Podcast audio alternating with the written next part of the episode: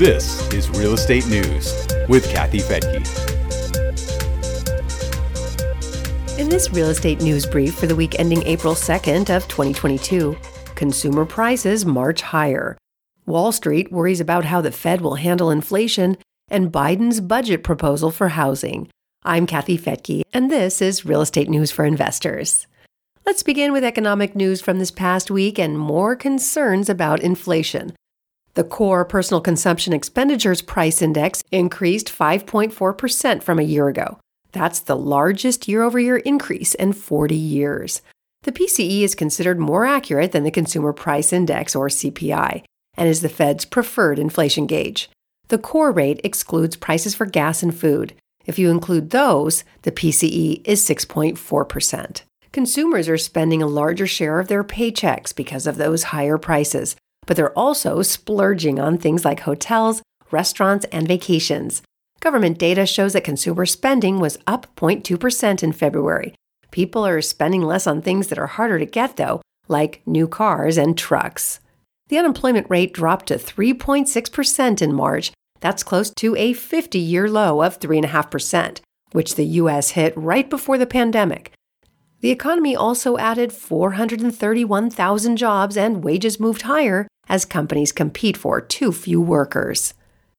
Initial unemployment claims rose slightly last week, but continuing claims fell to their lowest level since nineteen sixty-nine. The Labor Department reported that applications were up fourteen thousand to two hundred two thousand for the week ending March twenty-sixth. The total number of claims dropped to one hundred eighty-eight thousand, which is a twenty-seven thousand drop from the week before. A lot of Americans are also quitting their jobs to get better ones. The data shows that some four point three million workers quit in February. Before the pandemic, the average number of people quitting per month was less than three million. A labor shortage has given workers an advantage. Job openings were down slightly in February, but still near a record high of eleven point two seven million. Builders are among those wrestling with the labor shortage.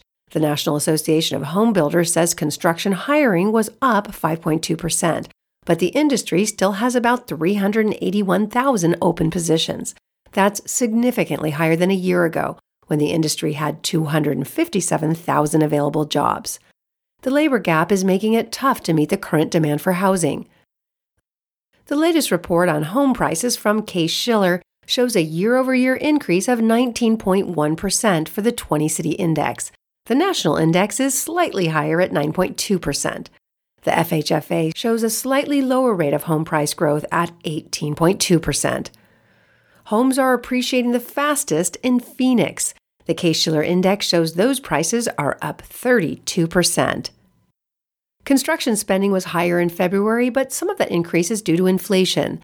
The Census Bureau reported a zero point eight percent increase in private sector spending, while the Producer Price Index for construction was up zero point seven percent in February. On an annual basis, spending has increased the most for single-family construction. It's up twenty percent. While spending for multifamily construction is up seven point eight percent. Mortgage rates moved higher again this past week. Freddie Mac says the average thirty-year fixed-rate mortgage rose twenty-five basis points to four point six percent. The fifteen-year was up twenty points to three point eight percent. But historically speaking, this is still pretty low.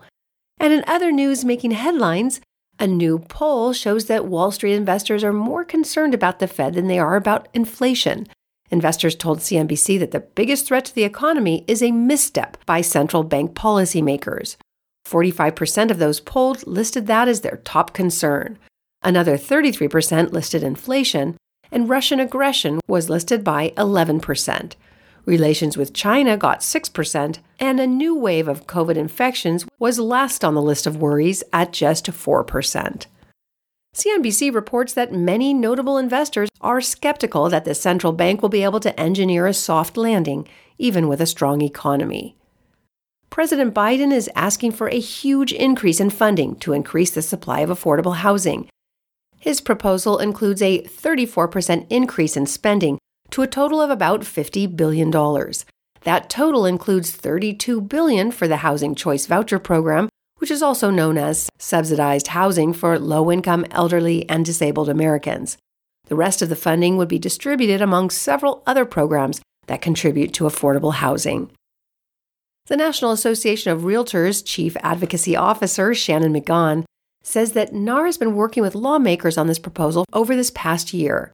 She says many changes will be made to this plan, but it's good news that the White House sees this issue for what it is, a crisis, and many in Congress on both sides of the aisle agree. Well, that's it for today. Check the show notes for links, and don't forget to hit that subscribe button and leave a review. I read all of them. I'm Kathy Fetke, and thanks so much for joining me here on Real Estate News for Investors.